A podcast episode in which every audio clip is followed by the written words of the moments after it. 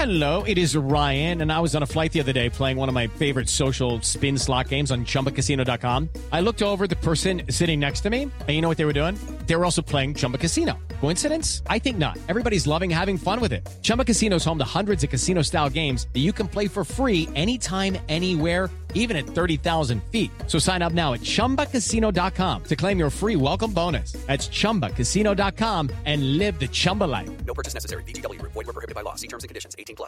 Hello, it is Ryan, and I was on a flight the other day playing one of my favorite social spin slot games on ChumbaCasino.com. I looked over at the person sitting next to me, and you know what they were doing?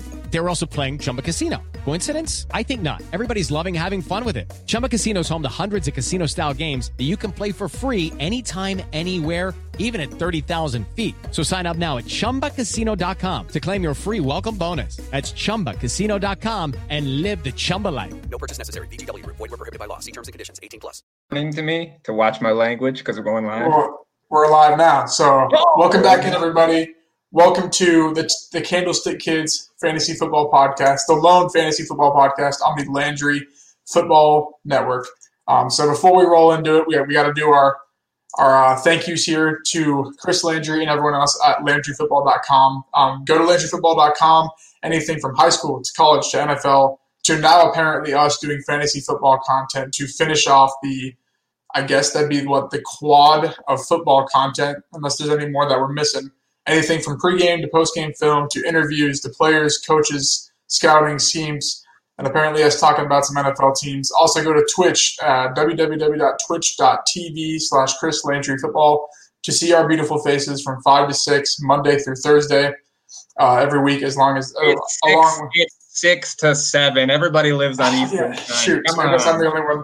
I'm the only one that lives in Iowa that likes football, I guess. So 6 to 7 Eastern time to view our show as well as the many other shows that are on basically all day on the channel. That is www.twitch.tv/Chris Landry Football. All right, Dwayne, it is Monday. You are back, and we're here to talk some NFC West today. First off, how are you doing? And do you have any initial thoughts on the NFC West? I'm doing great, man. Life is just wonderful. I'm super jacked to be back here on the show. You know, I went to this Twitch channel at Chris Landry, twitch.tv, whatever, Chris Landry, just to kind of see what other content was on here. And, I left it on all day. It's super interesting stuff, like big radio shows, mm-hmm. like local radio shows or regional radio shows around there, and, these big hosts that, you've heard of on ESPN radio or something if you listen to the affiliates. And here they are just doing their live thing. You watch them do it. It's kind of cool. But anyway, I digress. NFC West. Yes, here's what I have to say about the NFC West. The NFC West is the best division in football, in real football. It's the best division top to bottom in real football. Maybe the AFC South has some top-end teams that really can compete. But these guys, it's not going to be a surprise if there are three teams in the playoffs this year with an added team in the mix. But at the same time, the fantasy value or the fantasy, the fantasy guys on these rosters are not the top end fantasy guys. They're not all that exciting. It was more exciting to me last week when we talked about AFC West to break down some of those players. And it's going to be, I think, for some of these guys this week, even though these teams are incredible, there's not a ton of value to be had on a lot of these guys. It's going to be interesting. It's weird. Yeah, I agree. I think this division, it's very, you know what you're getting with the fantasy players. There's not a big range of outcomes we always talk about. Or there's, I don't want to say there's not sleepers, but there's really not sleepers in this division or players that, you actually need to do a lot of research on to really know their true value. Yeah, I totally agree. I think this is probably one of the better divisions due to one of the teams bringing in DeAndre Hopkins. We all know it's the Arizona Cardinals. I think that really rounded out sort of the four – in this division, and honestly, all four could make it with seven teams in the playoffs now. If 9 and 7 at the bottom, that'd be kind of tough, but it could still be definitely possible for sure. They may go division wide without a losing record this year. I mean, I don't think the 8-8 for the Cardinals is out of the realm of even likely at this point. Definitely true, definitely reasonable. Alrighty, the first team, the San Francisco 49ers. So right off the rip. The quarterback is not Sky's Nick Mullins. It is Jimmy G. I struggle to rank, project, evaluate play Jimmy G every year, because I think he kind of falls in that Derek Carr, Kirk Cousins, Tannehill might be in there this year, Phillip Rivers, that kind of a range of quarterbacks per se. He's just the QB2 that no one wants to draft, but every year we have the same conversation of he was QB 14 last year, why don't we draft him? So what are your initial thoughts or just thoughts in general on Jimmy Garoppolo? Look, he's last season, just last season numbers alone, 22nd in pass attempts, right? 9th in passing yards, 15th in touchdowns, 10th most interceptions, and like no rushing volume at all. So it's just – it's a boring stat line for fantasy purposes. He's my 22. You said it, like he's right around that the bottom end of the QB2s in Superflex leagues where like you're considering taking him, but it's easy to take somebody else. He's not flashy. He's never been flashy. You know, I have this conversation with one of the guys on my podcast all the time. You know, we take flashy players and flashy names because we like the potential of some guys, but if the smart fantasy owner would just say, hey, I'm going to take the boring vanilla guy in the spot where I know he's going to finish. And Jimmy G screams that to me. He's boring. He's not exciting to talk about. But you said it, right? 15 or 14 or whatever it is last season. He's going to probably finish in the top 24 this year. Going to be relatively consistent in the top 24 week in and week out because this offense is good, but just boring. It's a boring player. Yeah, do you think that the loss of Deebo, I know he didn't play with Hurd last year, but the potential of Hurd playing, do you think, do you think it helps or hurts his fantasy value, or does it even touch it really? I don't think it messes with the fantasy value at all. Like last year, none of these guys were there, right? You know, Deebo played some at the end of the year, which was awesome, but like he's playing with whoever he's got on the field. And more importantly, Kyle Shanahan is coaching to whoever's on the field. And Kyle Shanahan is a fantastic play caller in the regular season and most of the playoffs, but it's not gonna affect things. If anything, like, you know, Jimmy G's ADP stock might have been rising because you know, a Deebo's stock rising, or you know, people like the Ayuk draft, or for whatever reason they're excited about these guys, and now you know they get hurt or slowed down, bad news out of camp. Maybe his ADP's falling a little bit, but that's it. Enough about the boring quarterback. Let's go to the boring running backs, shall we? We got enough of them that we could fill a freaking show about this backfield. Sure. Coleman, Mostert, McKinnon. I mean, Jeff Williams, is he even still on the team? I don't know. What are your thoughts? Who do you like? Who don't you like? And why? Yeah, I think I had an interesting like fade Mostert. The whole offseason I've been saying fading him, and everyone's been kind of disagreeing. But then you actually look at it. He didn't start a single game last year, not even in the playoffs. He took the team to the Super Bowl and then got not benched, but didn't get to start the next game. He didn't get a touch until, like, I think it was drive 4, I remember them saying.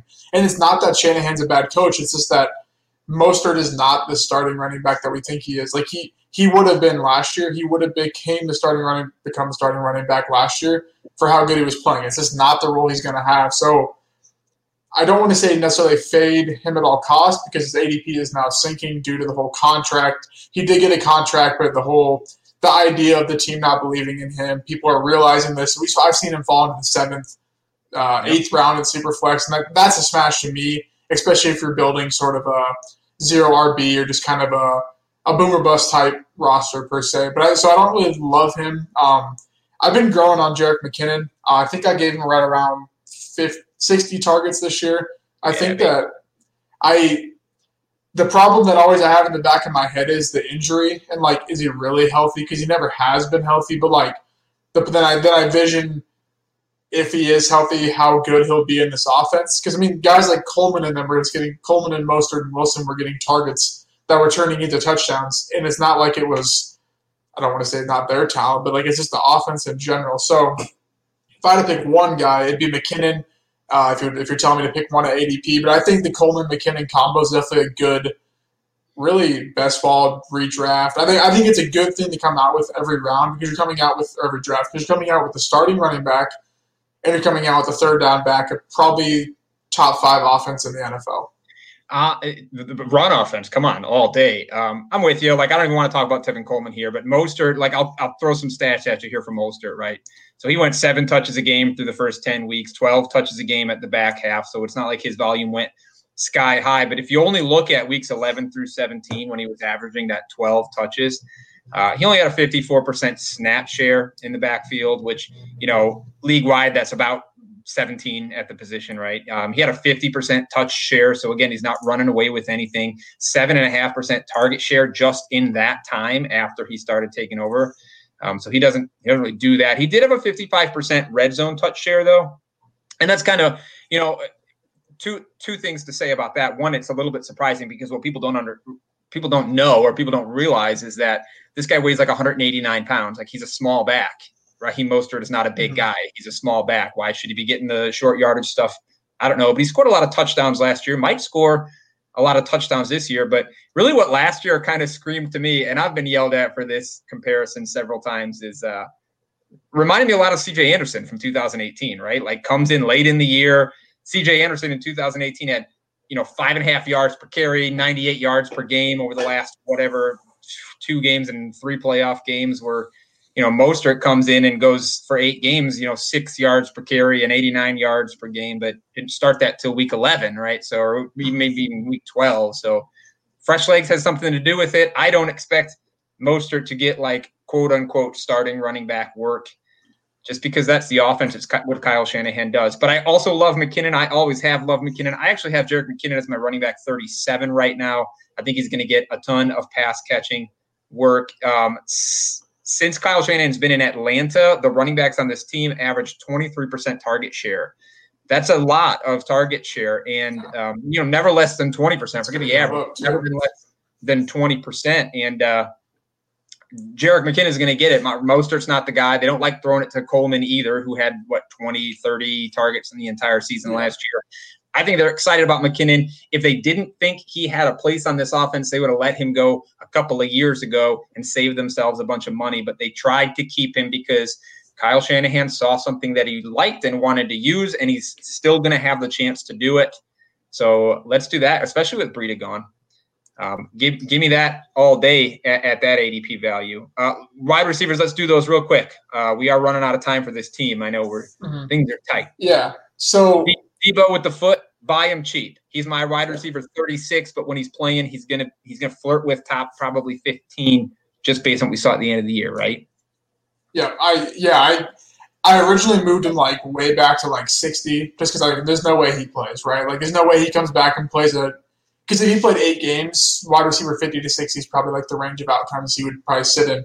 But it sounds like he's going to be ready for at least week 3 to 4. Like, they're saying maybe week 1. And yeah, he's definitely a very like fun flex player to, and that's a bad term. Like, you shouldn't be like, oh, he's fun, draft him. Like, it's just like a very. There's something to be said about drafting guys you like to watch play. Okay. Yeah, and he's just a very like his touches are guaranteed every game. He's going to get the ball. Certain roles, certain spots in the field, and certain amount of times a game, and it's that simple. So he's a perfect fantasy guy, and I think the next kind of guy like that would be Brandon Ayuk. That is he going to fill this role? Is he not? And I kind of like how you kind of just like were like or just kind of like don't really know how to evaluate it because like I don't care if he's really that good or bad at football. Like, he's going to have to get work if Deebo's out, Jalen Hurd's out, Dante Pettis still apparently can't make the starting roster. So he's battling with Kendrick Bourne and Trent Taylor, and then maybe Deebo. Kendrick Bourne was good in flashes last year. In fact, I've got Kendrick Bourne 13 spots ahead of Ayuk in my rankings. Really? Through the projections. He's wide receiver 67 to Ayuk's 80, but I think he's streamable. Kendrick, look, I am starting this year. You have a watch list every year. You have to have yourself a COVID watch list this year because people are going to pop up like that. Day before, 2 days before a game, and they're going to be out for whatever. So you need a COVID list, and Kendrick Bourne is on my wide receiver COVID list because he will always be available. And should somebody on his team get hurt or slow down or whatever, Deebo's not as quick to come back.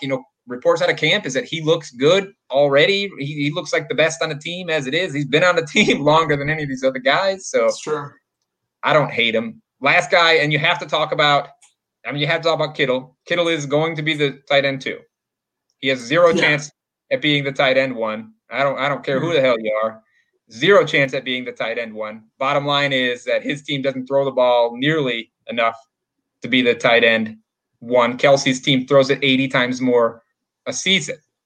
Kelsey's touchdown rate in his career, 5.1% of his catches go for touchdowns. Kittle's 3.9. He's not going to have the touchdowns. He'll go 1,000 yards and score five times.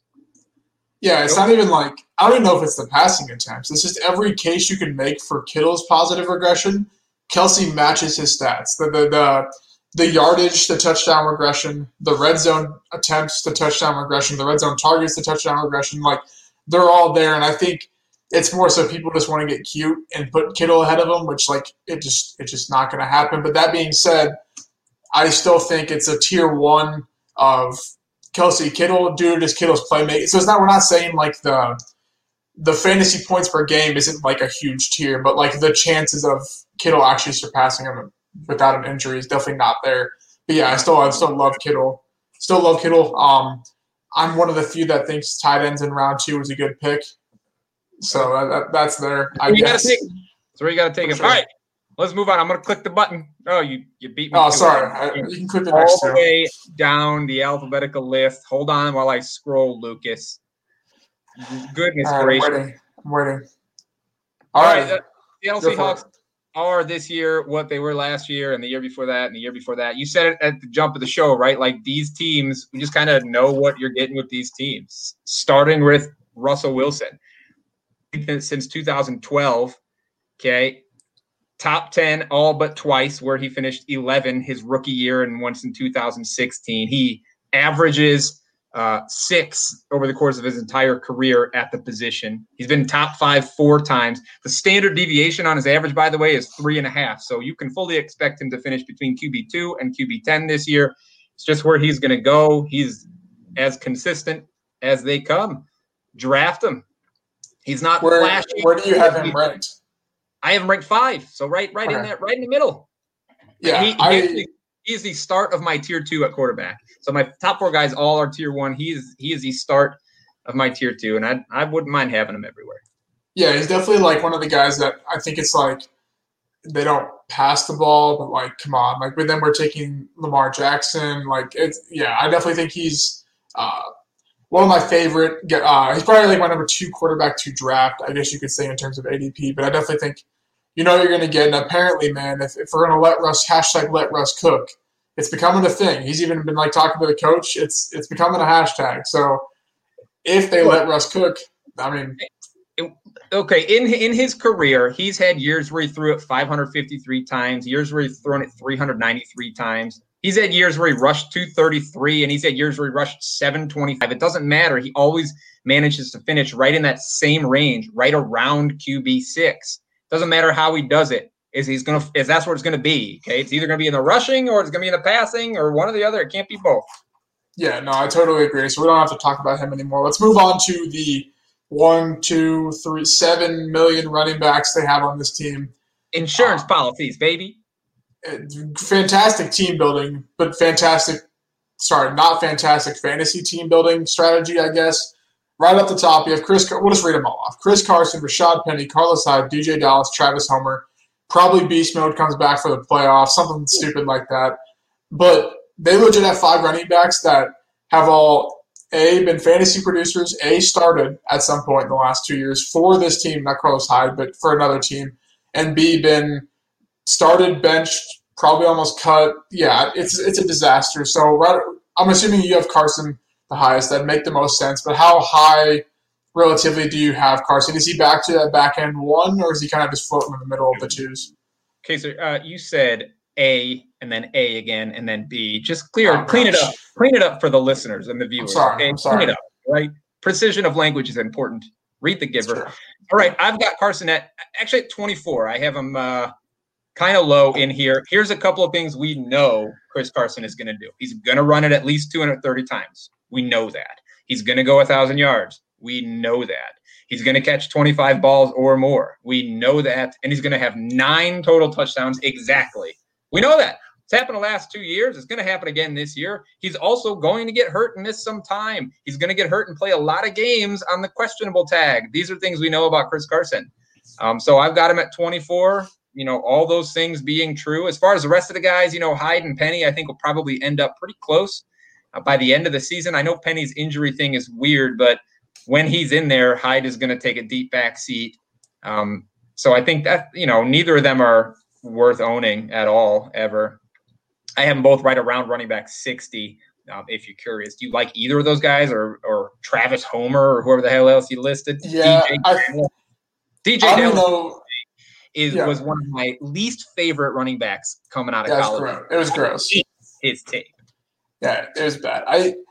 I don't know if I necessarily like them, but I think it's a fact of, like, at some point you're gonna want to pick them up off the waivers because Carson's gonna be hurt or he's gonna fumble. We did this last year. There was games where it's like, all right, Carson starts, but then he'd come out for Penny to go into the goal line or Homer into the goal line, and it's like, yeah, it's annoying, but at a certain point, like, get over that because it's gonna happen. It happens all the time, so we have to adjust by that. I mean, it's gonna be week one, Carson, Hyde, Homer, probably. I would imagine the pecking order 1, 2, 3. If Penny comes back, sure, you would imagine Dallas takes over Homer. Hyde's still a good running back. Hyde's going to be the 2 for as long as they keep him around here. But I think it's at what point does Chris Carson fumble or get hurt if the team just rolls with Hyde? I think that's the bigger question on this team because Carlos Hyde was efficient last year, 4.4 yards per carry, I believe. And, I mean, clearly, Seattle doesn't care who their running back is. They just want to win football games and run the ball. And they made that obvious, bringing back beast mode for the playoffs. So, but you say at what point do Carson's fumbles and injuries make the team say let's move on? Well, like, those have existed every year or the last 2 years. Yeah. And they don't move on. He's just going to be what he is. Yeah. So I don't know. I think he's going to be the only rosterable running back. I think if you can get him as a running back 2, you should definitely do it and be happy with it. Don't mess with anybody else on that in that backfield, though. What about the receivers? Are you a big believer that DK takes a huge step forward this year, or are you a Lockett guy all day? So the question of, like, is DK the wide receiver 1? Absolutely not. Tyler Lockett has been the most efficient receiver for the last 2 years on this team. He's not letting this guy that literally ran 3 routes total last year with the percentages of, like, one of them was like 96%. Like, and everyone's like, it's his rookie year. Okay, but if he's such a good football player, he would run more than 3 routes, being the fact that he had, 90-some targets last year. So, like, I don't know. Let me ask you this question about that argument, though. And look it up for next week. I want you to answer this question. All right. How many routes did Randy Moss run? Yeah, that's a good question. A full route tree to be a stud. No, but the problem is his routes are all just 9 routes, not wide receiver 1 caliber routes. I guess if that makes sense. Like, Michael Thomas runs 3 routes, but they're all, like, routes that you would want your wide receiver run to run. DK just goes. And yes, he had a bunch of targets, but, like, the completion percentage wasn't there. And he had Russell Wilson. So, like, we can expect maybe a little bit of boosted completion percentage, but Russell Wilson was putting the ball in DK's hands. It was just a matter of if he was converting. So, I mean, like, my projections have him close because you have to. We mentioned it's a vacuum on these teams. I guess I have Lockett 40 points ahead of him in total for PPR. But I think just in respect to the value of them, it's pretty close. But I'm still Lockett. Team Lockett, I guess you could say. But I still think they're both really good fantasy picks in general. I love me some Lockett. Lockett's my wide receiver 10 right now. I like DK. He's my wide receiver 27. If you can get him as your 3, please do, because the upside on a week-to-week basis, that ceiling is great. Yeah, Lockett's great. You know, Lockett was the number 1, had the most red zone targets in the league last season of any player at any position. Like, that's considering how big DK is, that was surprising to me to see, but that's going to happen again. Last tight ends on this team, you know, we got Will Dissly, we got Greg Olsen. I don't know who else is there. Look, let me say this about Will Dissly, and then I'll let you talk about him because I'm done. Both of these guys in the 20s for me, by the way. Will Dissly scores a touchdown on every 5 catches, but Will Dissly also gets a season-ending injury every 15 catches. So, like, do with him what you will. He's my 3rd tight end in all deep leagues everywhere because I'll play him for those 4 games and I'll score a whole bunch of points. Yeah, I don't know. I kind of like Greg Olsen. Like, I like the idea of, like, he didn't retire. He signs with Russell Wilson to go catch 6 balls for 60 yards a game. Like, I I think that's very doable. Yes, Will Dissly is there, but Will Dissly kind of plays like the overall J-back tight end that just runs good routes in the red zone type. That's why he catches one touchdown every 5 balls and then one season-ending injury every 15 receptions or whatever, targets, whatever. So I don't know. I mean, I think I would definitely pick Olsen. I have Olsen ranked higher, but I don't think – I don't know. I mean, you got Jacob Hollister, Colby Parkinson there. Like, I don't know if they're going to outsnap them by any means, but like they're all there still too. So I guess maybe Olsen – I'm not drafting Olsen. It's more of like if we see at week one that he's going to get 7 targets a game, then he's probably going to be a good back-end tight end 1 weekly streamer. But besides that, it's really – to me, it really comes down to Russ and Tyler Lockett and DK are really the 3 guys that I – Carson. Yeah. I just don't – I don't know. It's just a – Don't talk about Chris or Greg Olsen. Don't talk about Greg Olsen like he's an innovator, okay? He did what Jimmy Graham did. Instead of retiring, he went to Seattle. Jimmy Graham just got paid by your Bears. So. I can't stand Greg Olsen as a human. Quick story as to why before we move on. I'm a Bears fan, huge Bears fan. We drafted Greg Olsen pretty highly years and years and years ago. I was living in North Carolina at the time, and I went with a bunch of my Carolina Panthers friends to the Bears-Panthers football game. We had great seats. We had handicap seats, so we were upper deck right up against the railing without anybody behind us. Fantastic. Anyway, Bears are winning big, I think by 20 points, 24 points at halftime.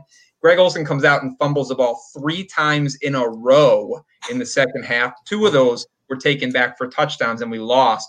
And after the mess, I was talking to all the Panthers fans around me. That was a terrible, terrible afternoon for me. So it's tainted my view of the man ever since. Can't stand him. All right, you heard it here, folks. Do not draft Greg Olsen because it ruined Dewey's nuts. Ruined my day. Ruined his day, childhood, life, either. Childhood? How old do you think I am? I've been an adult for your entire life, sir. Let's 20 years. On. All right. Cool. All right. Well, before we go on to the next team, we gotta do a little house cleaning still, you know. So since we are allowed to be part of this great network, the Landry Football Network, we got to let you know about it. So if you just joined in, go to www.LandryFootball.com to check out all of our podcasts are on there, as well as a ton of different stuff from high school to college to NFL. Dwayne said some older or past ESPN radio hosts are on this channel. I haven't really looked a ton, but it's film analysis, scouting, coaching evaluations, team evaluations. There's packages you can buy with exclusive content to team evaluations. And if you go to www.twitch.tv/ChrisLandryFootball, you can see our beautiful faces on Monday, Tuesday, Wednesday, and Thursday from 6 to 7 Eastern time, as well as many other shows, like I said, from high school all the way up to the NFL. I don't think – maybe we got to get Dwayne in his own show so he can sing for you guys or something like that. They perform the Dewey's Nuts show. I have a great singing voice. My wife tells me, and my kids do all the time, that I sound just like whoever's on the radio. There we go. So head on over to Twitch, guys, or LandryFootball.com to check out all of the content. Dude, Landry Football has everything on there. Like you could grab a whole bunch of snacks and Mountain Dew and sit in your basement and read about football for probably 4 weeks without moving, provided you had a diaper or something. Just going through everything he's got. This dude is legit. He's something else. All right, let's go. Cardinals. All right, so you have Kyler in your tier 1 of quarterbacks. Yeah. Can I tell you why? Can I kick this off? You can kick it off. Yeah. Close to my heart. He's my 4. He's the end of my tier 1, which means I think he's as likely to finish as the QB1 as Dak, Lamar, or Patrick Mahomes. Here's why. First off, Kyler was the number 2 quarterback in rushing yards last season. And in fact, if you only look at fantasy points scored from rushing work, he scored more rushing fantasy points than Austin Eckler, James Conner, Devonta Freeman, Matt Breida, Latavius Murray, and he had the exact same amount of fantasy points from rushing work as Devin Singletary last year. He's a stud. He's a stud with the ball in his hands. We knew that coming out. Some people thought maybe he's too small. Maybe his speed was tricky in college because his size was just not going to get it done in the NFL, but he proved that he can do it. But also, Kid can throw the ball, ninth most pass attempts in the league last year, even though the following things were true. The team was 23rd in third down conversion, so they weren't on the field that often. They were bottom two in time of possession, bottom two in plays on defense. That means they ran more plays on defense than almost anybody. Bottom two in yards given up on defense. So, again, they weren't on the field, man. He still ran for 544 yards, threw the ball ninth most in the league. This offseason, the team recognized the deficit on defense. Heavy capital invested, first in the draft with Isaiah Simmons going at the 108. They took two D tackles in that draft, two linebackers in that draft.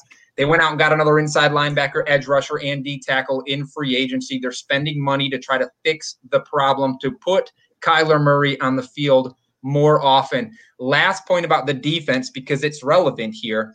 Vance Joseph is the defensive coordinator on this team. The last time he was a defensive coordinator for the Cincinnati Bengals, 2014 and 2015, his first year there, the Cincinnati Bengals defense was 26th in the league. His second year there, they improved to 11th in the league. So, look, this is his second year here. A lot of new weapons on that defensive side of the ball. I think Kyler's on the field more, and that absolutely translates to more points, more touchdowns, more yards, more everything for a guy that finished 7 last year. Go get him. Go get him. There you go. Yeah. I think – all the numbers for it all adds up for this team to score more points, to be I don't want to say they'll be guaranteed more offensive plays because if the offense is better, they'll run less plays. But in general, just better offensive plays. I guess I'm just not fully bought in to put him in my tier one. He's my QB5.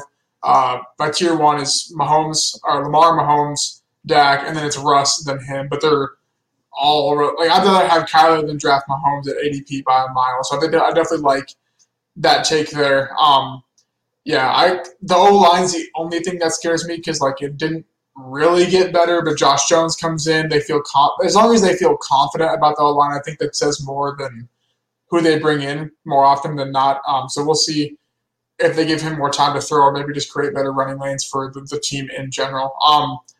Now onto the running backs for this team. So Kenyan Drake. I got a ton of stuff to say here, too. You just want to shut up and let me do the show? Jeez. Yeah, go for it.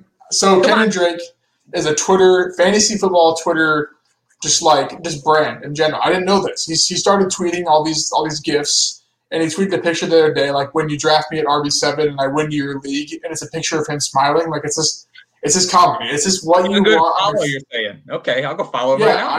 It's just what you want on your fantasy team. But today, I would tell you he got hurt, but I don't know if he got hurt. There's been reports or pictures of him in a walking boot. This happened last year to him as well as Derrick Henry. It was actually relatively a year ago today for him. He says he's fine. Derrick Henry was fine. The team says he's probably fine. So we just needed to let you know, but just in case you draft him, you're what the hell? Why didn't you tell me he's in a walking boot? But in general, I think Kenyan Drake is interesting to project. I think that's the way to easy to project is how I'm going to say it. Let me tell you why. Can I tell you why?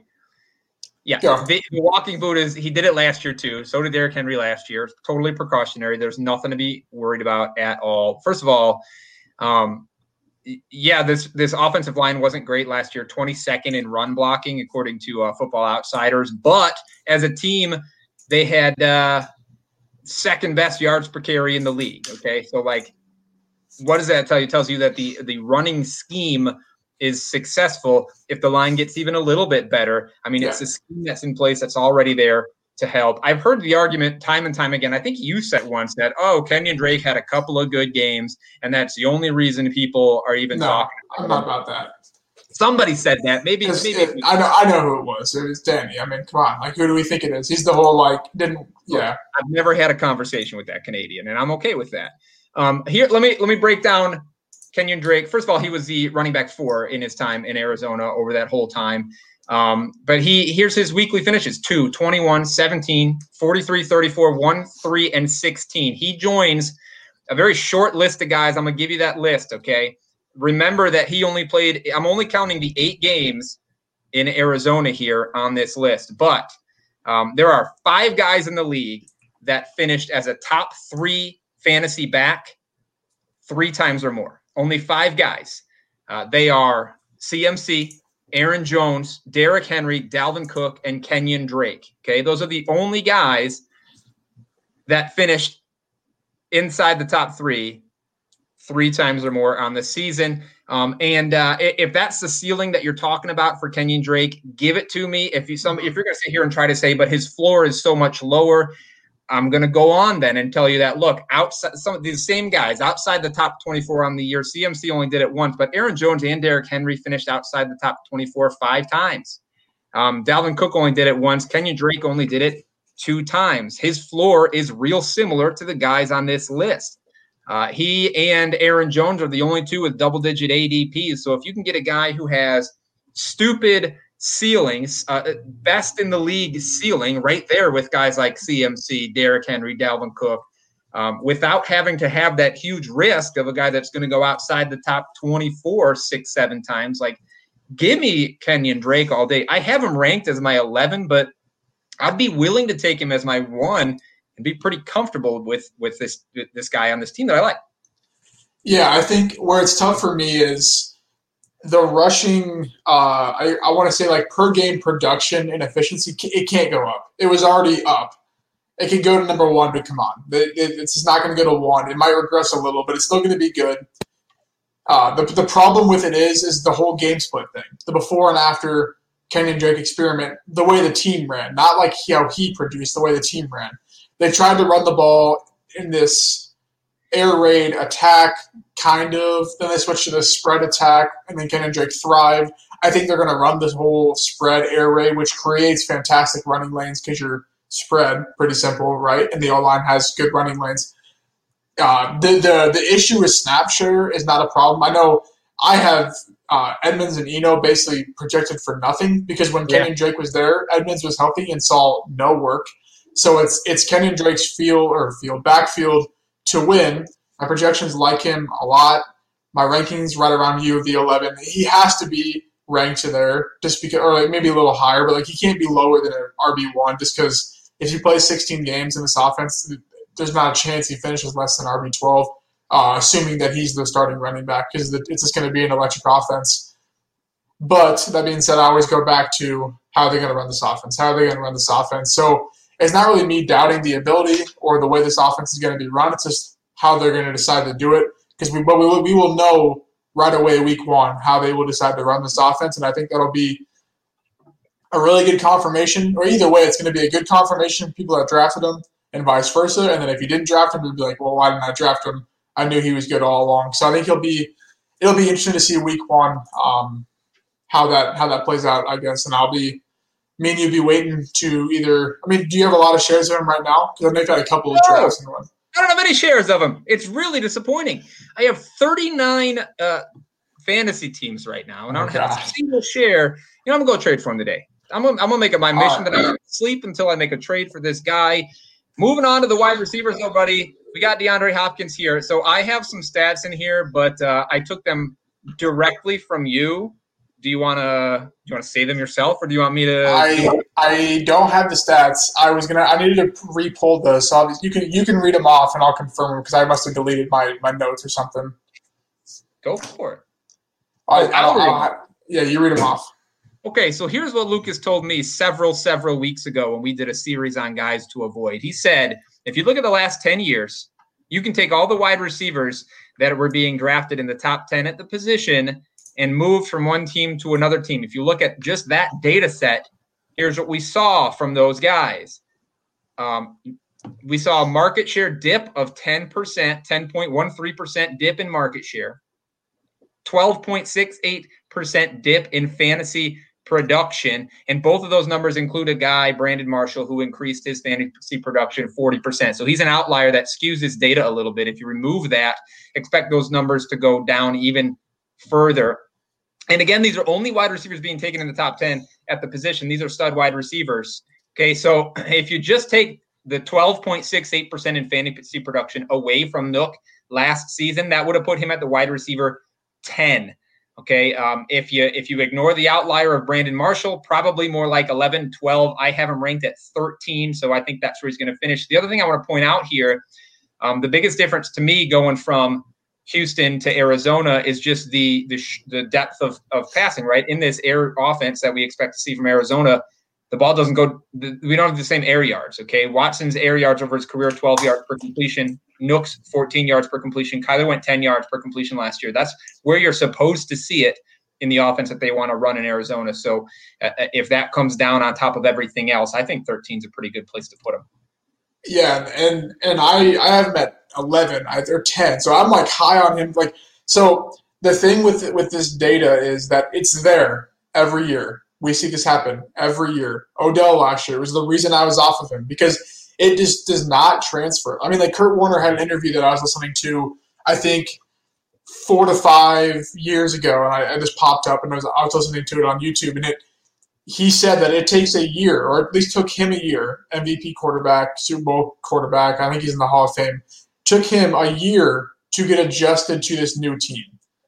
That's him calling the plays. I'm sure it's even harder for a receiver to wait for the quarterback to adjust to him than for him to adjust the quarterback. So we see this every year, and for some reason it doesn't catch on. People won't accept the fact that this is a thing. Odell's back up at 13. The data for the next following year is just as bad. I know I harped on it in the Browns one we did last week. And the reasoning I guess I have him at 10 is because it's DeAndre Hopkins. And this offense is supposed to be electric. I could see him being that Brandon Marshall 40%, not 40% jump. Yeah. Not 40% jump. It'll be like a 2% jump because his numbers are already there. But I could see him just breaking even as the problem. Yeah. But I'm a very analytical guy. I'm going to rely on the probability that says 9 out of the 10 guys in the sample did by 12%, while one of them, which is an outlier, so in reality you would just throw it away anyways, went up 40%. So I guess our job, Lucas, to go with the most likely scenario. Is it possible that he ends up wide receiver one? Sure. But most likely not so much. A couple other receivers on this team, though. Is there anybody else you like? I mean, my next best receiver on the team at Christian Kirk is 63, Larry at 70, and forget about everybody else. It's just not going to be enough volume to go around. Max Williams is he the starting tight end? I don't even know who the starting tight end is. Right now. My projections like Christian Kirk, but that being said, like, I could see Larry having a bigger role. I could see Isabella, Akeem Butler counteracting the Christian Kirk role in some way. So yeah, it's definitely not any of it though. Can't bank on any. So it's to me, it's really just it's one of those situations where when you don't know, draft the quarterback. That's just kind of how it comes down to. And I know it's not a good because you want to diversify your team. So doing that's not good for you, but I think. Some scenarios when the data and the numbers line up, you take the quarterback with the occasional Kenyan Drake here and there. But still, when there's some question marks around them, I guess you can still fade him a little bit. But yeah, I think the DeAndre Hopkins, I think, is the big takeaway that it's going to burn people, and they're going to be like, wait, what happened? And then we're all going to be sitting over here like, we told you it was going to happen. And then it's going to happen again next year. They're going to rank him like top two. Listen to us. Exactly. Listen to us. Write this stuff down, people. I know the show is recorded. You can find it LandryFootball.com or TCKPod.com after the fact. If you just write it down now, you don't have to listen to it again. Exactly. Although, if you just want to see our face, I don't blame you. I got makeup on. Shave your face a little bit. Got the makeup going. Local foundation next time, though. I got to hide my bags. All right. I think if Tyler's still listening, he knows about makeup, too. So, is that who that is, the supporter? Mm. Yeah. All right, the Los Angeles Rams. I'm just going to say it, that this team is fun for fantasy. This team is always undervalued for fantasy, and they always, minus Tyler Higbee because he's the backup tight end, always produce above expectations. So Jared Goff, many people have different views. He's a fantastic fantasy quarterback. I bet you and I have different views. Do you not? He's a fantastic fantasy quarterback because his road splits are terrible and his home splits are fantastic. So just don't play him on the road games and play him in the home games. That's a fantastic quarterback. Yeah, you say it's a fantastic fantasy quarterback, but in order to be able to do that, you have to draft him and some other guys and take roster spots away. I'd rather have a Russell Wilson that never, ever, ever plays poorly. Here's my take on Jared Goff, okay? I just did a bus show on my podcast, Your Football Fantasy. You can find it anywhere you want. But in 2018, Goff was my bus quarterback. Okay, so I'll just throw that out there, right? 2018 went 4,600 yards. Actually, 4,688 yards. That's important. 32 touchdowns, 12 interceptions. 2019, 4,638 yards. That's a 50-yard difference year over year. That's incredible that they managed to do that. 22 yards or touchdowns, that's 10 less. 16 interceptions, that's 4 more. This year, he's only going to throw 4,036 yards, 23 touchdowns, 13 interceptions. Here's some reasons why. First of all, Todd Gurley leaving this team is a big deal for Jared Goff, both because Todd Gurley was a fantastic pass catcher and weapon for Goff, and he used him. You might remember that 2018 season. My favorite stat out of that season was that Todd Gurley had more yards after the catch than he had total receiving yards, which means he caught the ball behind the line of scrimmage often enough that he had that gap between the line of scrimmage and his catch point made up this difference. It was insane to look at, but I checked it 100 times. It really did happen. But not just that he's an incredible weapon, but when teams game planned against the Rams over the last 2 years, they game planned first against Todd Gurley because Todd Gurley was one of the best running backs in the league, if not the best, if you look back to 2018, 2017. So he opened up the passing game just by the fact that he was on the field. I got a couple of splits for you if you want to hear them. Without Gurley on the field, Jared Goff's passing yards almost cut in half. 16 to 24 completions for Goff, 16 when Gurley's not on the field, 24 when he is on the field. And his yards per catch go down from 12.4 with Gurley on the field to 10.4 without Gurley. That's because his time in the pocket went down when Gurley was not on the field as well. That's a big deal. He's not the only guy leaving that makes a difference for Goff, though. Brandon Cooks leaves this team, and there were only 3 games where Brandon Cooks was not on the field with Jared Goff, and in those 3 games, Jared Goff threw 1 touchdown and 4 interceptions. Like, it makes a difference when you have a guy that is a deep threat and opens up the passing game underneath. It's not like Brandon Cooks was the greatest receiver in the world. It's not like Todd Gurley did all the receiving work for Jared Goff, but the thing that both of those guys did was make Goff's life easier. They're both gone now. Can Cam Akers be what Todd Gurley was? Maybe eventually, but it's not going to happen now. I got Goff as a bust. I have him ranked as my QB 26 right now. So if you're taking him as a super flex 2, you're gonna regret that. Yeah. Right, I feel like I keep taking over all the time here, Lucas, but you're so quiet. No, I think the splits make sense, obviously. But I think that Gurley was so bad last year. Like, Cam Akers is going to come in and Gurley went 480 yards receiving last year. What do you – he scored 13 touchdowns last year. I guess I just really like Cam Akers, and I think that he's going to bring more – not more, but he's going to bring 80% of Todd Gurley's playmaking and ability to this offense, which I think is really – it's really all you're going to need to still kind of stay around that – undervalued QB2 range, I guess, is kind of the way I look at it. There's one thing I failed to mention here that I should mention now that you're sucking on Cam Akers' schlong there. Was that appropriate? I don't know. Sure. It's fine. Look, I can't censor everything, sir. The other reason that Jared Goff is going to be a bust and that he's going to lose 600 passing yards is because the coach of this team said very clearly that he wants to emulate what San Francisco is doing. He wants a better balance like San Francisco has, and he wants to utilize the entire running back regalia on that team like San Francisco is doing. If they do balance like that, dude's going to throw it less. Okay, fair enough. We had a question, I think, that kind of relates to that. So the first part of the question is, McVay can't feed Goff the plays, which might have led to regression. Thoughts?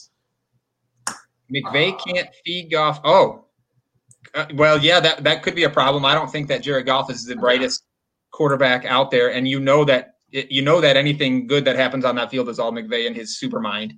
That's true. That's reasonable. Is that a thing that's happening? Is the mic shutting off sooner? I don't know. Look, the commish says it must be true. That is facts. They do. They're my fellow.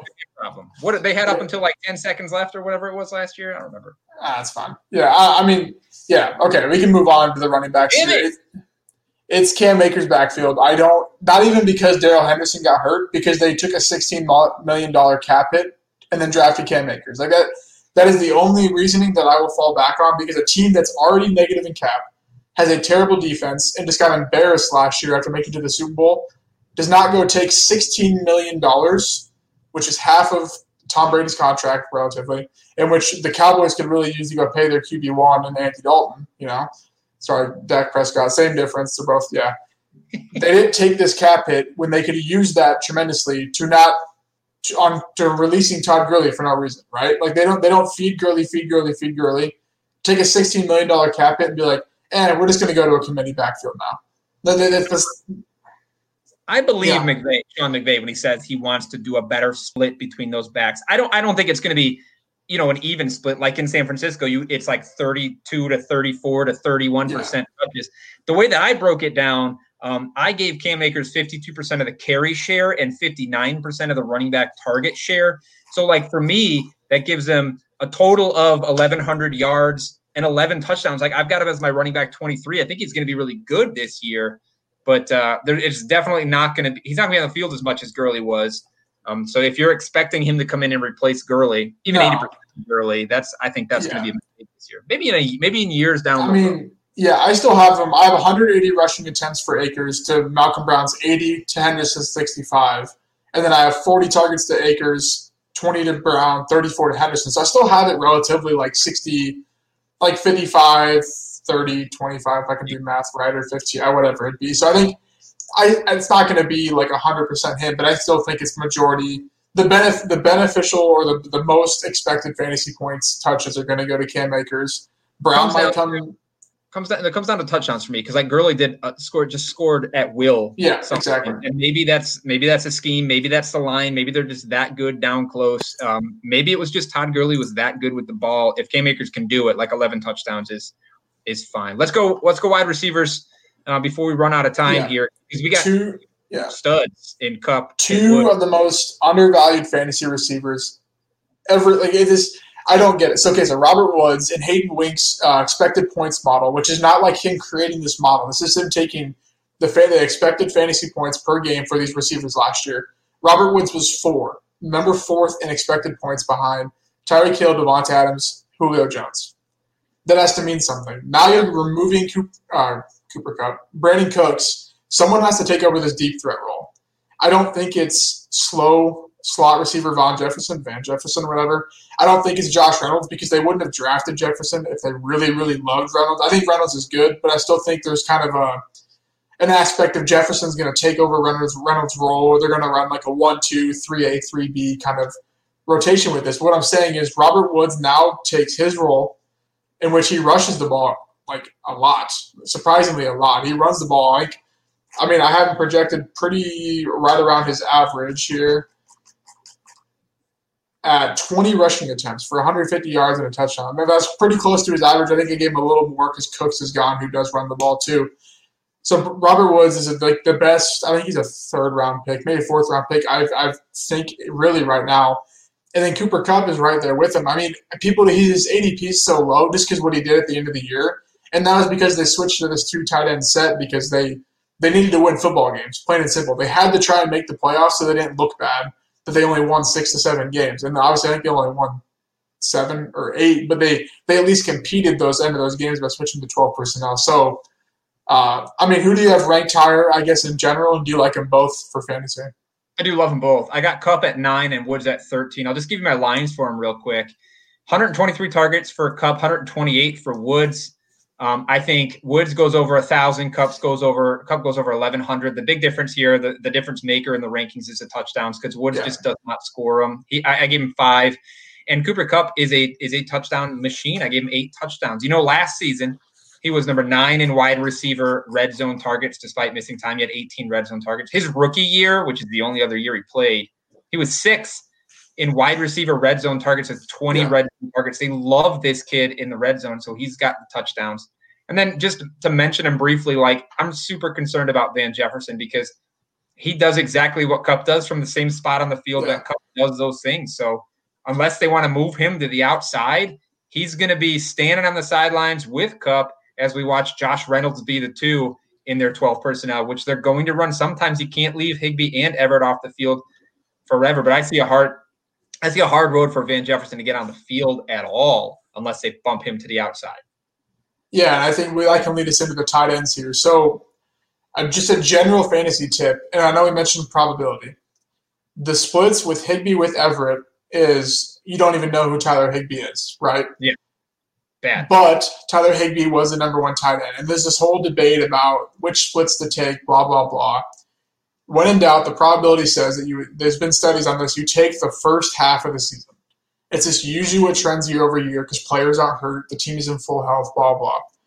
But now when they're both coming back, you have to imagine that this is a 1A, 1B tight end share, meaning you really don't want either of them. Maybe you stash Everett just for an injury, or maybe you get Higbee at a discount. But to me, I think they're going to run a lot more 11 personnel than we think, meaning they're still going to run 12, but I still think that's just going to be a situation where you're going to be like, where's Higbee? Why isn't he on the field?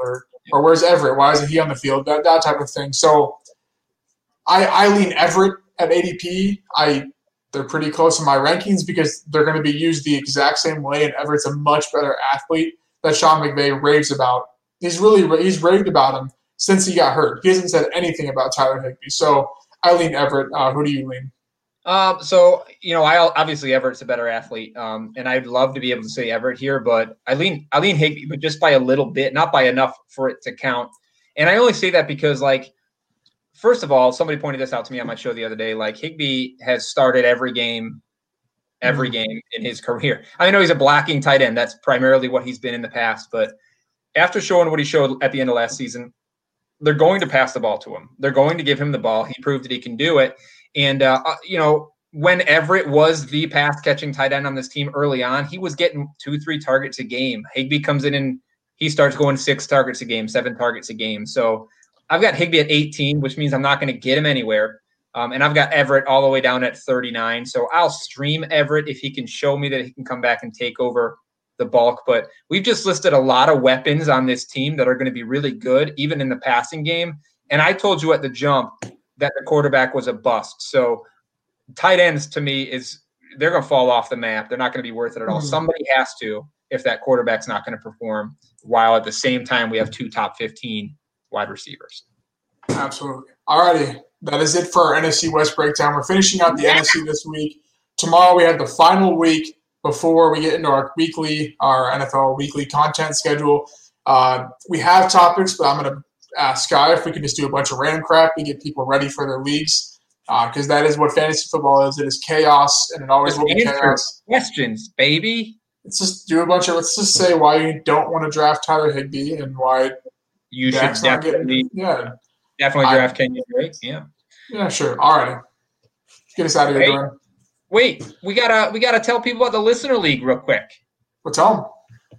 Yeah, there's a listener league. That's all I know about it. Join the listener league. That's fine. Yeah. Message TCK pod, TCK_pod on Twitter, fantasyfootball_TCK pod on Instagram, or you see my Twitter, Dwayne's Twitter. Just message one of us. We still have a couple spots left. Get in there. Lose to me, baby. Someone's got to beat me, reigning champ from last year. Well, I guess relatively, you won't be playing me this year, but you gotta get to be able to play me.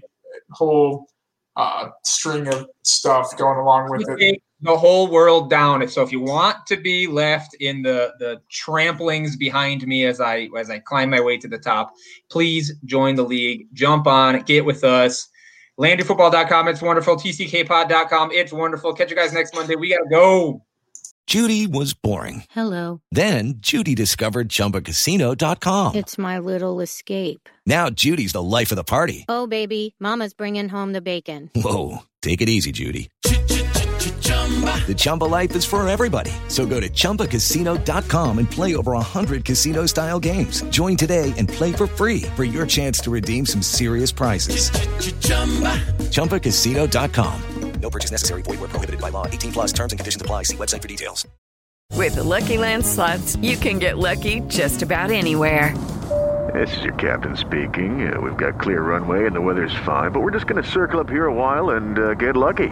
No, nothing like that. It's just these cash prizes add up quick. So I suggest you sit back, keep your tray table upright, and start getting lucky. Play for free at LuckyLandSlots.com. Are you feeling lucky? No purchase necessary. Void where prohibited by law. 18+ terms and conditions apply. See website for details.